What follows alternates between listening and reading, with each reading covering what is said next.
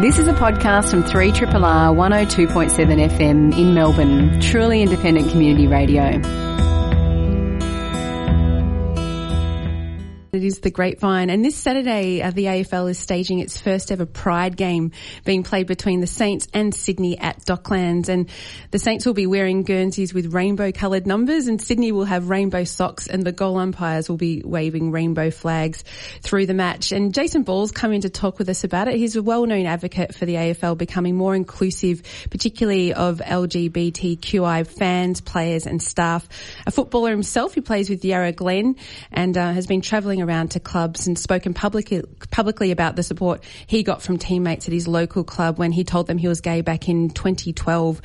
Uh, and he also speaks a lot about the harm of homophobic language and and the impact it can have on fans and players. And uh, he recently ran as a Greens candidate for the federal seat of Higgins. He wears many hats, and it's really great to have you in at Triple R. And uh, I heard actually someone uh, from the Saints speaking about this Pride game um, with Pride, um, you know, a couple of weeks ago, and saying that it really was a, a talk that you gave them down at St Kilda that inspired the club to get behind it. And I wonder, what do you you what are you telling people? What are you saying when you go and visit clubs? Oh, well, that's lovely feedback to hear. I think it's because the power of a personal story to reach people and to connect with people on an emotional level, not just a level of rational thought and logic, but to actually talk about your own experiences and get people to feel what you are feeling or to be able to relate to the story. Um, you know, my story is one of figuring out that I was gay and thinking that it was the worst possible thing that I could be because of the language that people use, whether it's the word gay to mean bad or weak or soft or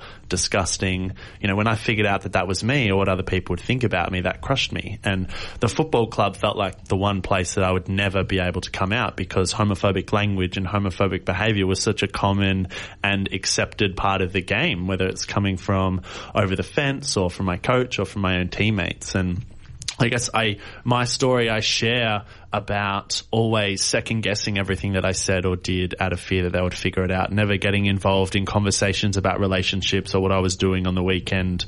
I even went to the extent of creating a separate Facebook list so that all of my football teammates wouldn't see places I was checked into, photos I was tagged in, or what my relationship status was because I was out in all other areas of my life. But the football club felt like the one place that I wouldn't be accepted. I thought I'd get kicked off the team. I thought I'd get bullied. And so went to, you know, really great lengths to hide that to the detriment of, I guess, my own mental health and well-being and probably limiting the kinds of friendships and bonds that I could have developed with my teammates during those years. And, and so what was it like at Yarra Glen when, when you did come out and, and your teammates found out that, that you were gay? What was that process like?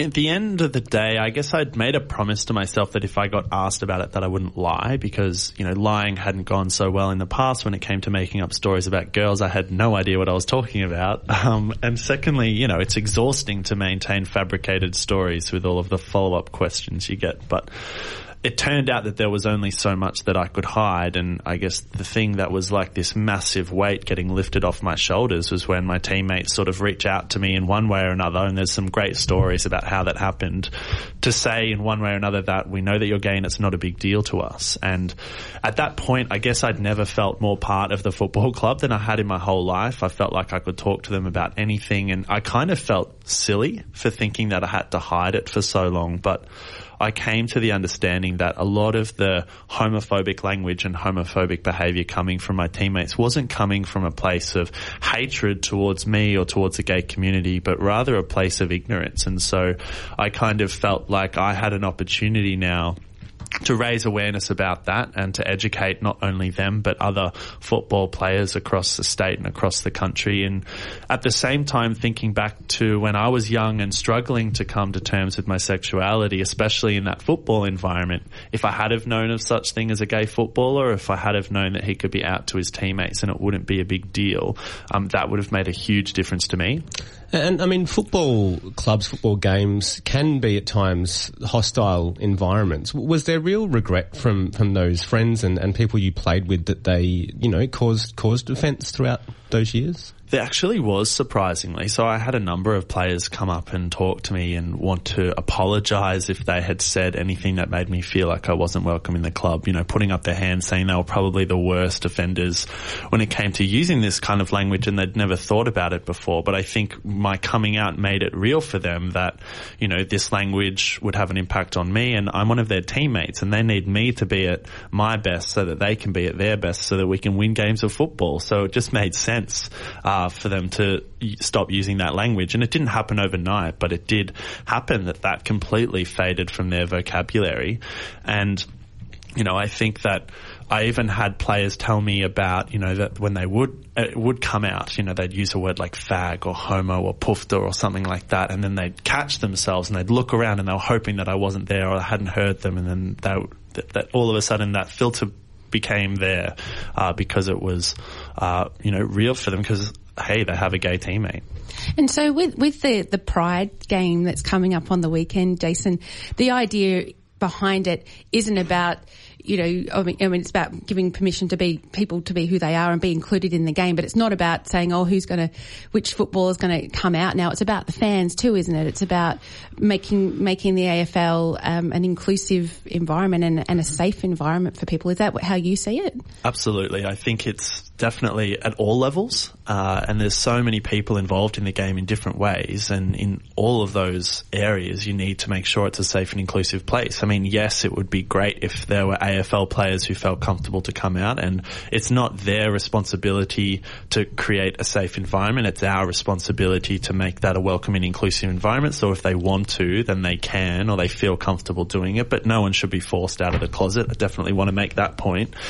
Uh, but when it comes to the fans, a lot of the research shows that AFL is one of the games where they don't feel welcome in, uh, or included. They don't feel safe uh, holding their partner's hand in the stands, as I'm sure you can imagine. Um, and there is a lot of homophobic language uh, in the crowd, and so the AFL are working on on tackling that to make it a game that everyone can feel safe and welcome at, regardless of their sexuality.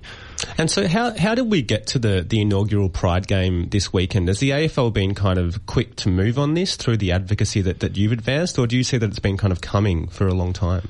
I think it has been coming for a long time because when I came out in 2012, I started a petition on change.org calling on the AFL to do more to tackle homophobia. And we suggested in the petition, you know, what's the top goal? What can you aim for? And the idea was a pride round, similar to how they have an indigenous round, a women's round, a multicultural round.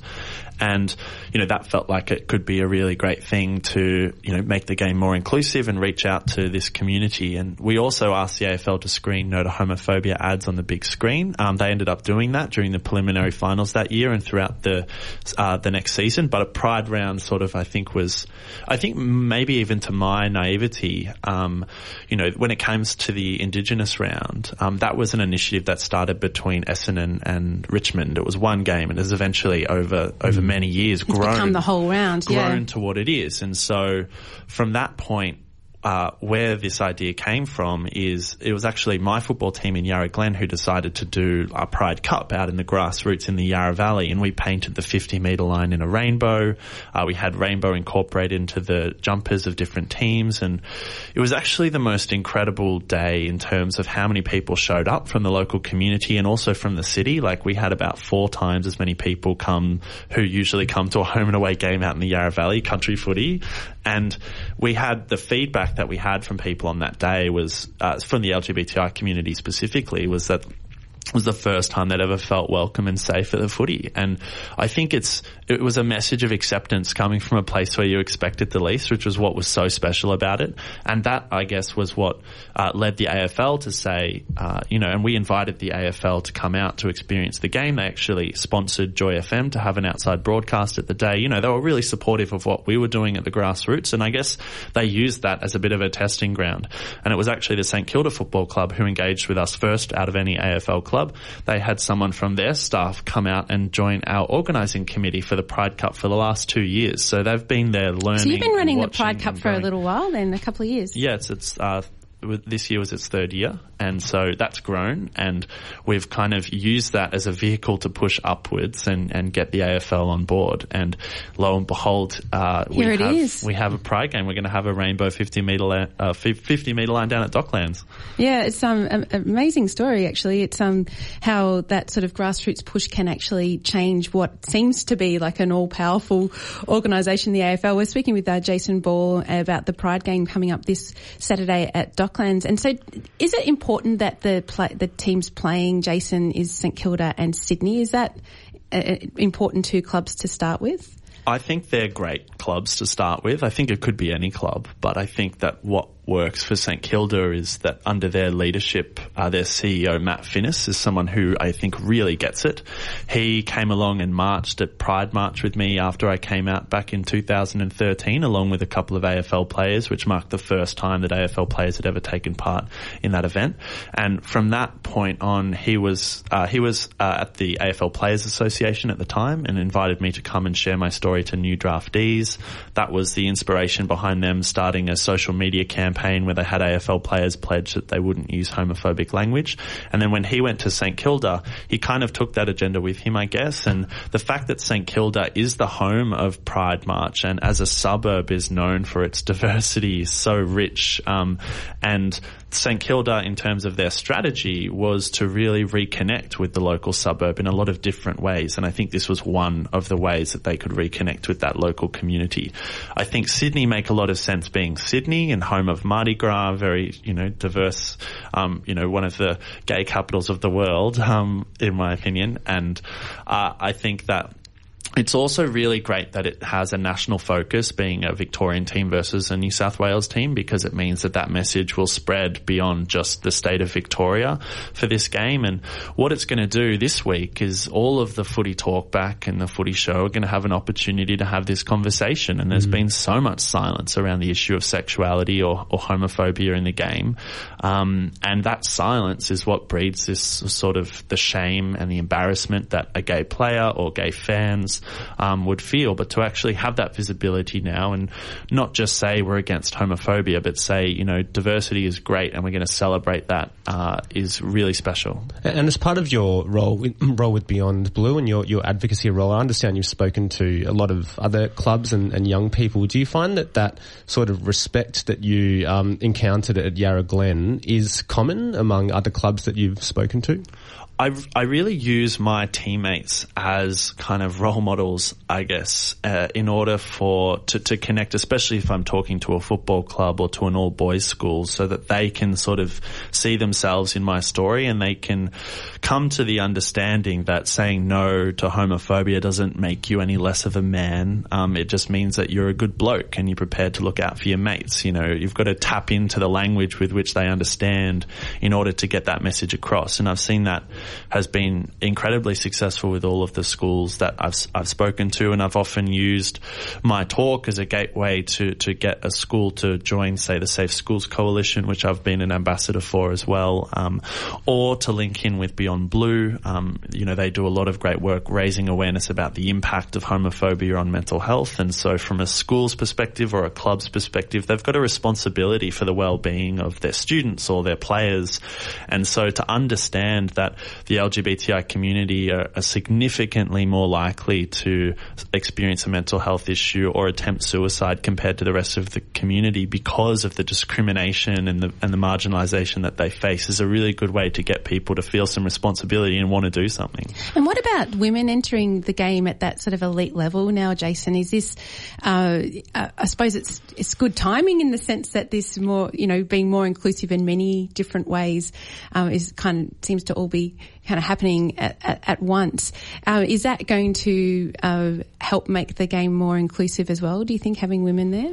When it comes to growing the game for women, I mean, I obviously talking from my experience in male team sport, it's actually quite different to the experiences uh, of women, and I can just draw upon the women who I know who who play sport and what some of the research says. Um, Alex Blackwell, for example, who's the Australian cricketer, who's one of the only openly gay um, women at that at that top level.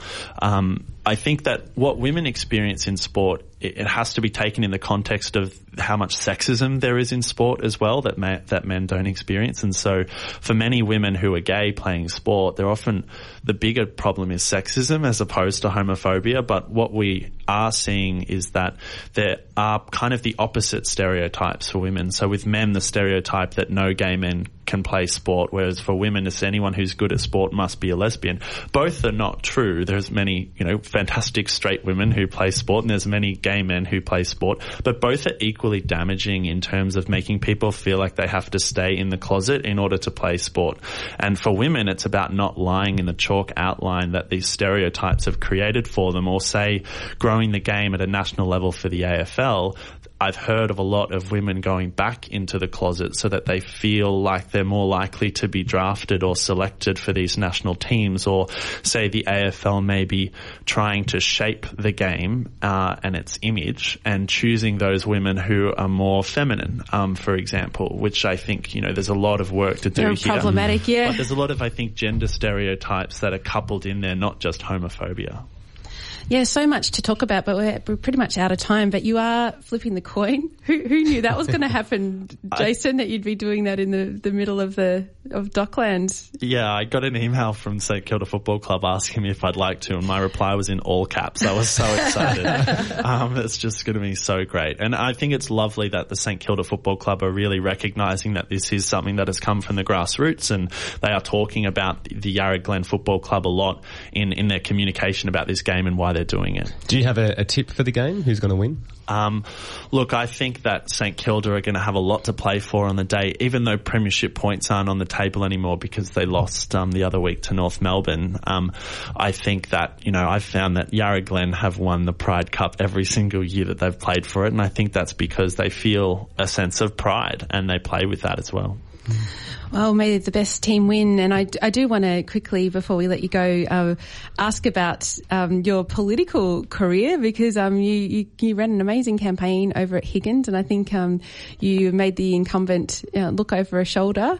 Um, so, you know, is this the, the last we're going to see of you, or first and last, or what, what are your plans? Oh, look, we're very proud of the result in Higgins, obviously increasing our vote by almost 10% uh, down in the south. And we won, I think, 12 of the 35 boos across the electorate, and we're about 3% away from winning another six. So I think there's a lot of potential in that seat for the Greens, and um, whether I'm the candidate or not, we'll have to wait and see. The Greens uh, have a very grassroots way of doing pre-selection, so it's all decided by the local branch, and um, you know I'll see what I get up to over the next few years. If that takes me somewhere more interesting than being a federal MP, then I won't be. But you know, I think being a federal MP would be pretty great. Yeah, well, who knows what you're going to do next? And um, good on you for being really the inspiration behind this um, Pride game. And um, congratulations for all the work that you've been doing. And thanks for coming to Triple R today, Jason. It's really great to meet you. Thanks for having me on. And Jason Ball, he's a um, footballer with Yarra Glen, although I don't think he's playing this season, maybe next season. And uh, he'll be flipping the coin down at the Pride game, St Kilda v Sydney,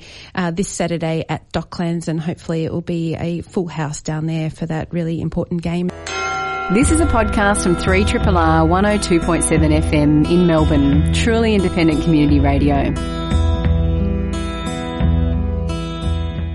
On the grapevine Triple R, and there's been a lot of focus on banks in the past couple of weeks. Last week, the Prime Minister kind of told them off for not passing on the full interest rate cut. He wants them to front up to a House of Reps committee annually now to justify their commercial decisions, which apparently they're really happy to do. And um, probably because it's not a royal commission, which the ALP and others have been calling for. But what's in our best interests, and do we need government to rein in the power of the big banks? Uh, Gerard Brody, CEO of the Consumer Action Law Centre. And it's really great to have you with us, Gerard, because it's sort of, you know, it seems like a bit of a pantomime happening uh, at the federal level with banks, but are we seeing a change in approach from the federal government to the big banks? Is asking them to front up to a committee going to change their behaviour, do you think? Oh, look, I, I, don't know whether it's going to change their behaviour, but look, it is um, something new, a new obligation on the bank, so it will have some impact on their operations. But you're right. Um, fronting up to a committee is very different from a, a royal commission that would have uh, sort of wide-ranging um, uh, powers and, and, investigations into the operation of the industry, and particularly whether these banks, um, our, our big majors, uh, are really too big, um, and the fact that they own, um, you know, most of the, you know, uh, the, the, big products in the marketplace, but also um, all the distribution strategies, the financial planners, and, and the way in which tellers and so on um, are remunerated for selling particular products. Um, I think these sort of conflicts of interest would be something that be looked at at a Royal Commission, whereas an inquiry to look at um, interest rates probably wouldn't consider those issues. It's interesting, isn't it? Because in in a way they're as big as that because we've let them get that big and this idea now that they're too big to fail, but they're also too big to jail. And these are the two things that you, you hear a lot is that a lot went wrong with in the Commonwealth Bank and, and other, I mean, you can take a look at any bank and you can see that there's some scandals there. But I mean, what's the sense where you sit at the Consu- uh, Consumer Action Law Centre, whether it's in consumer interest to, to push for a Royal Commission or to push for banks to be reined in? Look, I do think a Royal Commission into the finance sector would benefit um, consumers by really focusing on how we can better prevent Australians falling victim to poor con- conduct in, in the finance sector, um, and how we can also, I guess, bring sort of greater fairness and integrity um, to the cultures behind our big banks. But at the same time, I, you know, I, uh, a Royal Commission will take many years. It will be very expensive, and there's probably some things that we could do right now uh, to improve conduct in the finance sector and ensure customers are getting a better deal out of our bigger banks. Um, just uh, last year, we had a, a couple uh, a, a year-long inquiry or more into the finance sector, the financial system inquiry headed by David Murray. He was actually an ex um, bank chief, ex CEO of the Commonwealth Bank, but in fact, his inquiry report recommended some really transformative reforms um, that would, I think, um, if implemented, uh, mean that um, the, the, balance will be tipped back in favour of customers, if you like. Um, so, just a couple of those reforms that he recommended. One was to give um, our regulator, the Australian Securities and Investments Commission, a power to go in and change or ban particular products if they were unfair to customers. Um, at the moment, the regulator can't really, you know, prevent harm before it occurs, um, and when there is a scandal, it get it get it gets blamed. But really, its role is to pick up the pieces at the moment. It isn't a preventative role, and if if the Murray inquiry reforms were put in place, then I think that would be changed. And recently, um, the, the banks, I suppose, essentially had a win at the High Court with um, the High Court uh, upholding um, the ANZ's late fee charges. They had a, a, class action against them on the credit card fees that were being charged by the big banks. Will, will there be any flow on from this, or is that kind of the, the end we've heard of it, do you think? Oh, look, I, am hoping there will be some more pressure being placed on um, the banks, but also our parliamentarians to really fix this up. I think it was a very poor decision, a very disappointing decision of um, the High Court.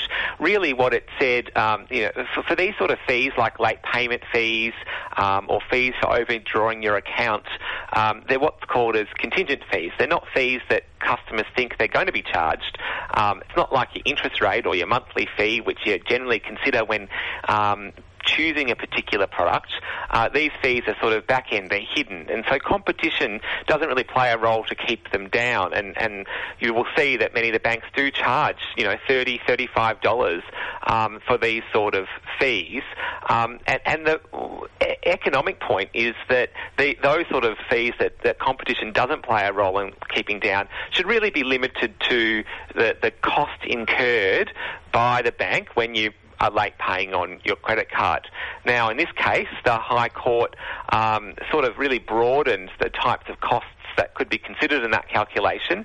Um, included sort of uh, future costs that may or may not be incurred, and it was a really bank-friendly decision in my view. And I think now um, we've really got to get our parliament to look more closely at this um, and really ensure that uh, these sort of fees, not just by banks but late payment fees by telcos or the utility companies, really only um, reflect the actual costs incurred by the provider, not not a greater greater price.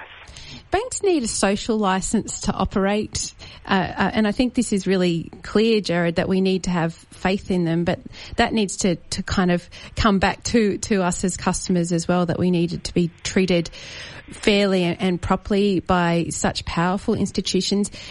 Is our faith in banks declining? Do you think? Look, it does seem that, that trust in our financial se- sector more broadly is does seem to be declining, I think the scandals that we've seen, particularly in in financial advice before there were reforms in that sector, but also in uh, life insurance more recently, um, we've heard saw the the Four Corners investigation into CommInsure earlier this year, um, and I think that scandals in life insurance could have been o- avoided if we had better regulation and oversight of this sector, and that's what really contributes to to, to trust and confidence. Um, you know, if we do have strong consumer protections that mean that people can, you know, know that the bank is going to treat them fairly and not take advantage of them, um, th- then that's what drives um, that, that trust and confidence. And at the moment, I think our regulation has been a bit too weak, um, and it's meant that um, these providers have been able to get away with with treating people in pretty vulnerable situations, particularly those, you know, that need to call on that life insurance because they've lost their job or they've um, you know suffered a significant trauma or illness, um, they're in a pretty vulnerable position, um, and the banks have been pre- some of them have been treating them pretty shabbily. And I, I mean, uh, one quote that did make me think um, during the week last week was when we saw um, ALP Senator Sam Dastyari say that we're more likely, statistically speaking, to change our spouse than our bank. And I wonder whether uh, you know, consumers should be really moving their, their financial interest or moving their money if they're getting a raw deal? Do you think that is just too hard to, to do that? Well, of course, I'd encourage anyone to um, to look out for a better deal, and there are better deals out there, um, particularly from some perhaps some of the, the smaller banks or the credit unions, um, and, and, some of the big banks even offer um, better deals when you ring up and ask them, rather than uh, to existing customers. To you think you'd usually get loyalty discounts, but it commonly works the other way. Um, but yeah, I did see Senator Dastyari's comment as well, which I think is a correct one. Um, I checked I it, one... and it is correct statistically. Yeah, I, I, mean, look, we have, you know, if you're going by divorce rates or whatever, but it did make me just go, oh, we're very loyal, but maybe false loyalty.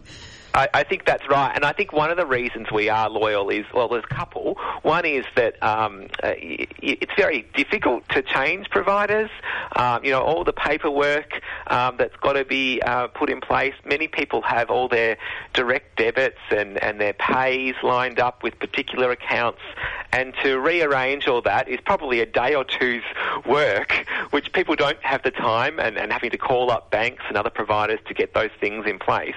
Um, and the second reason is I think many people think, well, the other bank's just going to treat me the same. So what's the what's the point of switching? Um, yeah, well, well, I think people. I mean, there's a lot of bank bashing that goes on, and I think um, the idea of having a, a, royal commission, for example, is something that a lot of Australians would think was um, pretty reasonable for banks. But do you think also, Gerard, that, that people feel really powerless, that, that they're locked into something with their banks, and whatever they do, as you say, they're, they're going to get a raw deal wherever they go?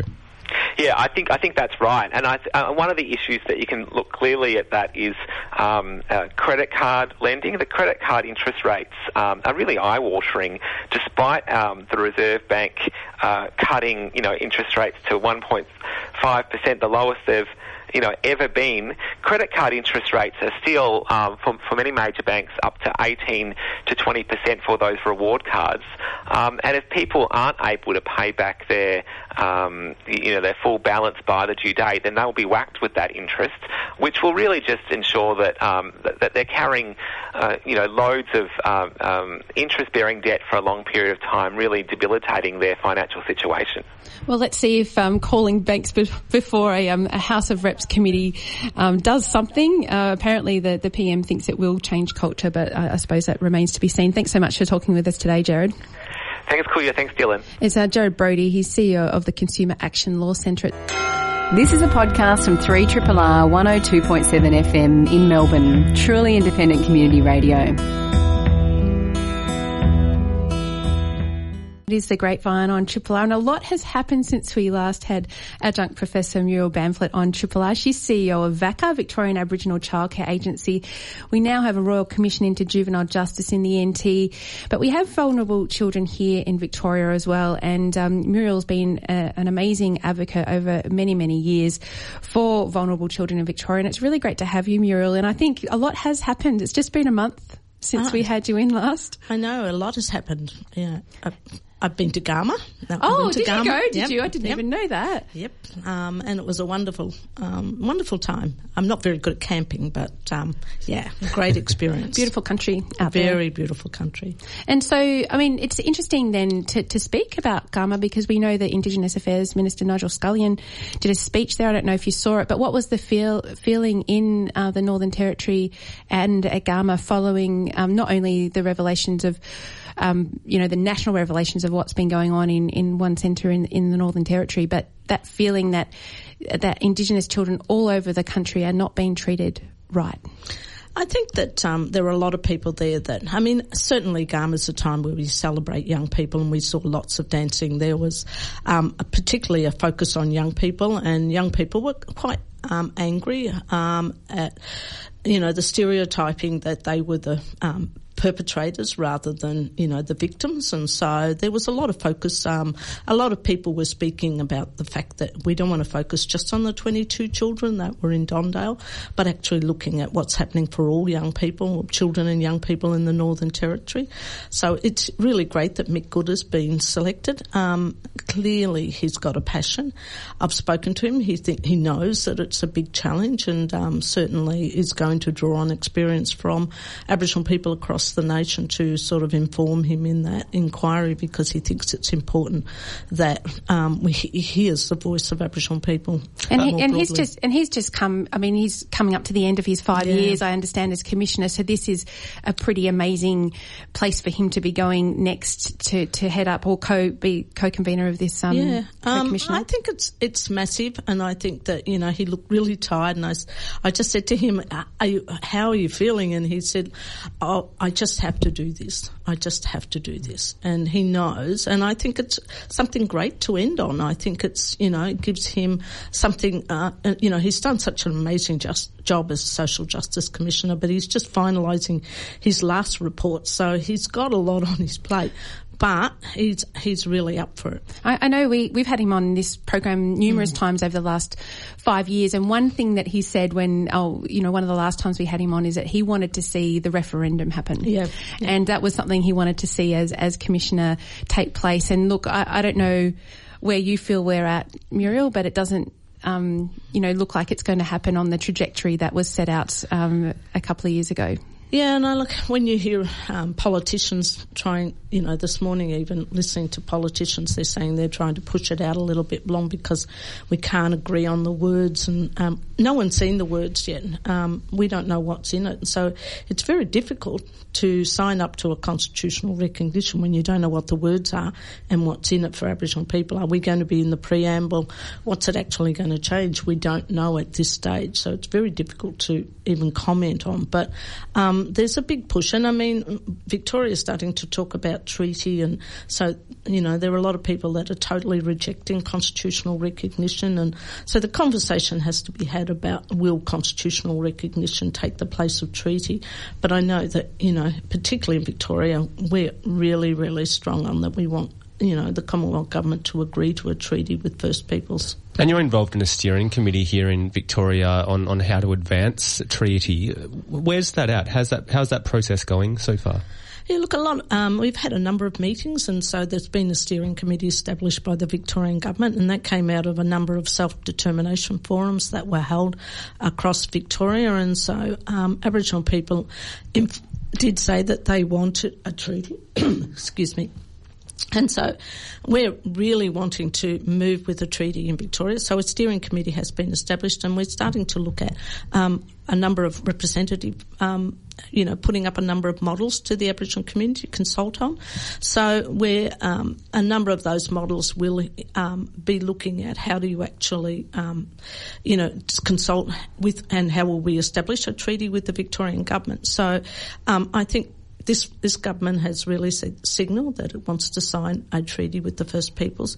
What we're looking at is whether we have one broad treaty agreement or whether we have a number of individual treaty agreements with different nations of Victorian um, communities. So um, it's very exciting times in Victoria, and I think that it's um, it, it, it's an opportunity, I think, to write, and, and, Victoria already has in the Constitution recognition of Aboriginal people, and and I think that you know there's a very strong sense of social justice in Victoria. Mm. And I wonder, uh, Muriel, the effect on children when talking about a treaty, whether you see that that's going to be beneficial to the children you work with, and also the community in which you're working with the with the childcare um, agency whether a treaty and, and that sort of recognition and uh, is is going to be beneficial to their their well being.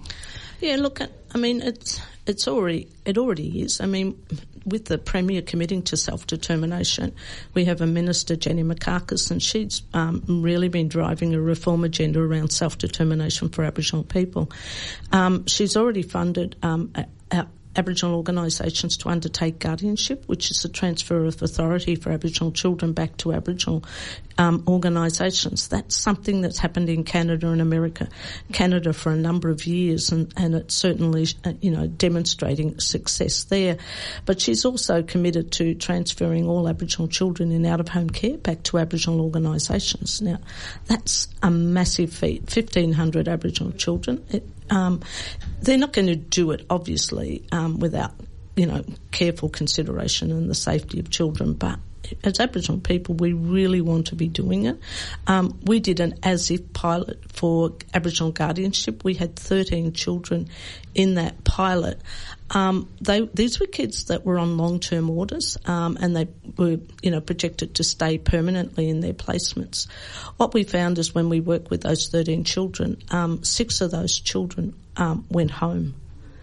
Um, so if six of those children went home, if you look at 1,500 kids, maybe we could get three or four hundred kids home, and we got them home safely, and they're still at home. So the idea, I think, if we for children of colour everywhere, they stay in care longer, more likely to go into care, stay in care longer, and less likely to go home. So if we have the capacity to do the to produce the evidence that you know we can do the work to get children back home because we know children do much better in their family home or in their communities where they live. And can you um, explain a little bit more how how it works, the out of home care program now? It, you're marking a change there of how things have been done before. How is it kind of done generally? I think a lot of our work is around really around culture, around ensuring children know who they are, where they come from, and all children need to know where they come from. But particularly Aboriginal children, um, if they're going into care and they don't know, you know, their tribe, their nation, their people, they're not connected, they don't know the land. But it's also about, um, you know, a lot of the work is around developing cultural support plans. We're doing a lot of work around return to country. So we have a lot of children in Victoria that don't come from Victoria. So you know, if we're keeping them here, are we keep, you know, looking after their best interests? Probably not. So the best thing is to find out if they've got family in their communities, in their hometown where they come from, and return them home if we can. But it's also important about connection for children. So a lot of our work is around cultural planning, ensuring that children know who they are. And, and all the research from Canada and overseas demonstrates that when children know that and know who they are and where they come from, they develop much, you know, much more psychologically and physically. They develop um, along every domain of child's development. And I mean that you'd hope those all these considerations are, are very much part of, of the Royal Commission into the juvenile justice system in the Northern Territory. I think anyone who saw Four Corners a few weeks ago would have been absolutely shocked at the, the brutality with which children were treated in those facilities. And I wonder, looking forward, how optimistic you are on on what a Royal Commission there might achieve in, in the way that Aboriginal children are, are treated in the juvenile justice, system, or how they even get there in the first place. Because of course we had a Royal Commission into um, Aboriginal deaths in custody in the early 90s when that wound up, and that hasn't really seen any substantial change in, in government policy, really. Do you think that this Royal Commission will lead to real change in that area? Look, I think so. I think um, we were very fortunate in Victoria to have an Aboriginal Justice Agreement, and so the Victorian government committed to it. And so we have now um, strong focus on Aboriginal um, you know, on working with the prisons. So we've got a, a very strong focus on um, preventing people coming in and working with people coming out. And I think Victoria has a really good model around justice. Other states and territories didn't take up the justice agreement. I think t- to come up with a simple solution to the Northern Territory is really challenging. Mm. Um, I think that, you know, we do need to look at, you know, while young people are in the facility, how do they actually restrain? I think they need to really look at how do they manage, but it will take um, a lot of work to look at outside. Um, for in the Northern Territory a number of years ago, I did the um, child protection inquiry, and what we found was just um, systemic failure across every domain: housing, homeless, um, you know, family violence, there was just not the level of support for families to prevent families breaking down. Not enough houses, not enough jobs, not enough. The level of poverty in the Northern Territory is, you know, significantly higher than everywhere else. And so Aboriginal people living um, you know, in remote areas, there's so many different um, situations that Aboriginal people outstations. You've got, you know, people living in town camps. You've got people living in long grass. You've got um, different types and different cultures. You've got language issues. You've got um, a number. Remoteness is, you know, something that really challenges. But you've also got um, church and government-based um, missions and reserves that have been established and poorly funded, and, and so you know know, uh, challenging issues that we never see in Victoria. Mm. And so coming up with a model, and quite often we try to put what works in Victoria or New South Wales and Queensland into the Northern Territory. It's not going to work. And quite a lot, often they, they struggle to get workforce. So they bring people from England and places overseas to come in and they just can't um, grasp the sheer enormity of the issues that they're dealing with. And so I think to under, come up with a simple response it's it's not logical in the Northern Territory. It needs the whole of, and I think the inquiry will put, and I hope out of the inquiry that you know both Commonwealth and territory governments will come up with a really good solution. Mm-hmm. Well, let's hope so, because I mean, is the leadership there in the in the Northern Territory to to see change happen? Um, I think that there needs to be um, a strong leadership to guide this. I, I, think at present, I think there's a real lack of understanding of the complexity and a lack of focus. And I think that you know, um, you know, at the moment you've got um, people that are you know, been in the police and been in the army, um, making decisions around child welfare and juvenile justice. And I think that, you know, that tends to put a punitive, um, you know, sort of reflection on it rather than a therapeutic and, and looking at how do you actually, you know, and there's been a massive taking of front end, like working early intervention and doing parenting and support and putting it all to taking children away. And that's like the ambulance chaser at the bottom of the cliff waiting for families to drop off. You, and you can see that in the numbers of children that have, you know, that have skyrocketed in out of home care in the Northern Territory. So, I mean, not that any state is doing absolutely well in that area, but I think Northern Territory um, I think that there are a number of issues. If they did take all the children that needed to be taken into care, they would be in absolute crisis. And do you feel, um, I mean, we're out of time, Muriel, but I wonder if you feel that having that national program go to air, that the focus that has come on that issue in the Northern Territory is it going to lead us to a good place? Do you think? Were you did you welcome that program when when you saw it um, on? Oh, yeah, of course. I mean, it just sort of says that there are systemic issues up there, and that we need to, as a whole system, look at you know the progression from out of home care into juvenile justice and then into criminal justice. But when a system treats children like that, I mean, every when people were seeing I just had you know, visions of terrorism in, you know, Guantanamo Bay and seeing that water, you know, tipped on a bag of a child. And I was thinking that happens T- to terrorists, not to children. And it doesn't happen here in Victoria. It doesn't happen here in Victoria, no. But um, you know, I think that this, the restraining of children like that, putting of bags, but that went through Parliament, and I think that that's dangerous. But yeah, I, I do hope that this inquiry will, and I, you know, Four Corners did highlight it, but we do need to have action. Mm. It's always great to have you on Triple R and looking forward to having you back again soon. And uh, uh, Muriel is CEO of VACCA, Victorian Aboriginal Childcare Agency, and uh, and yeah, they absolutely welcome this um, Royal Commission happening in juvenile justice. But lots going on here in Victoria with regards to um, self determination and treaty as well. And um, we'll catch you again very very Thank soon you. on Triple R. This has been a podcast from Three Triple R, 102.7 FM in Melbourne. Truly independent community radio. Want to hear more? check out our website at rrr.org.au.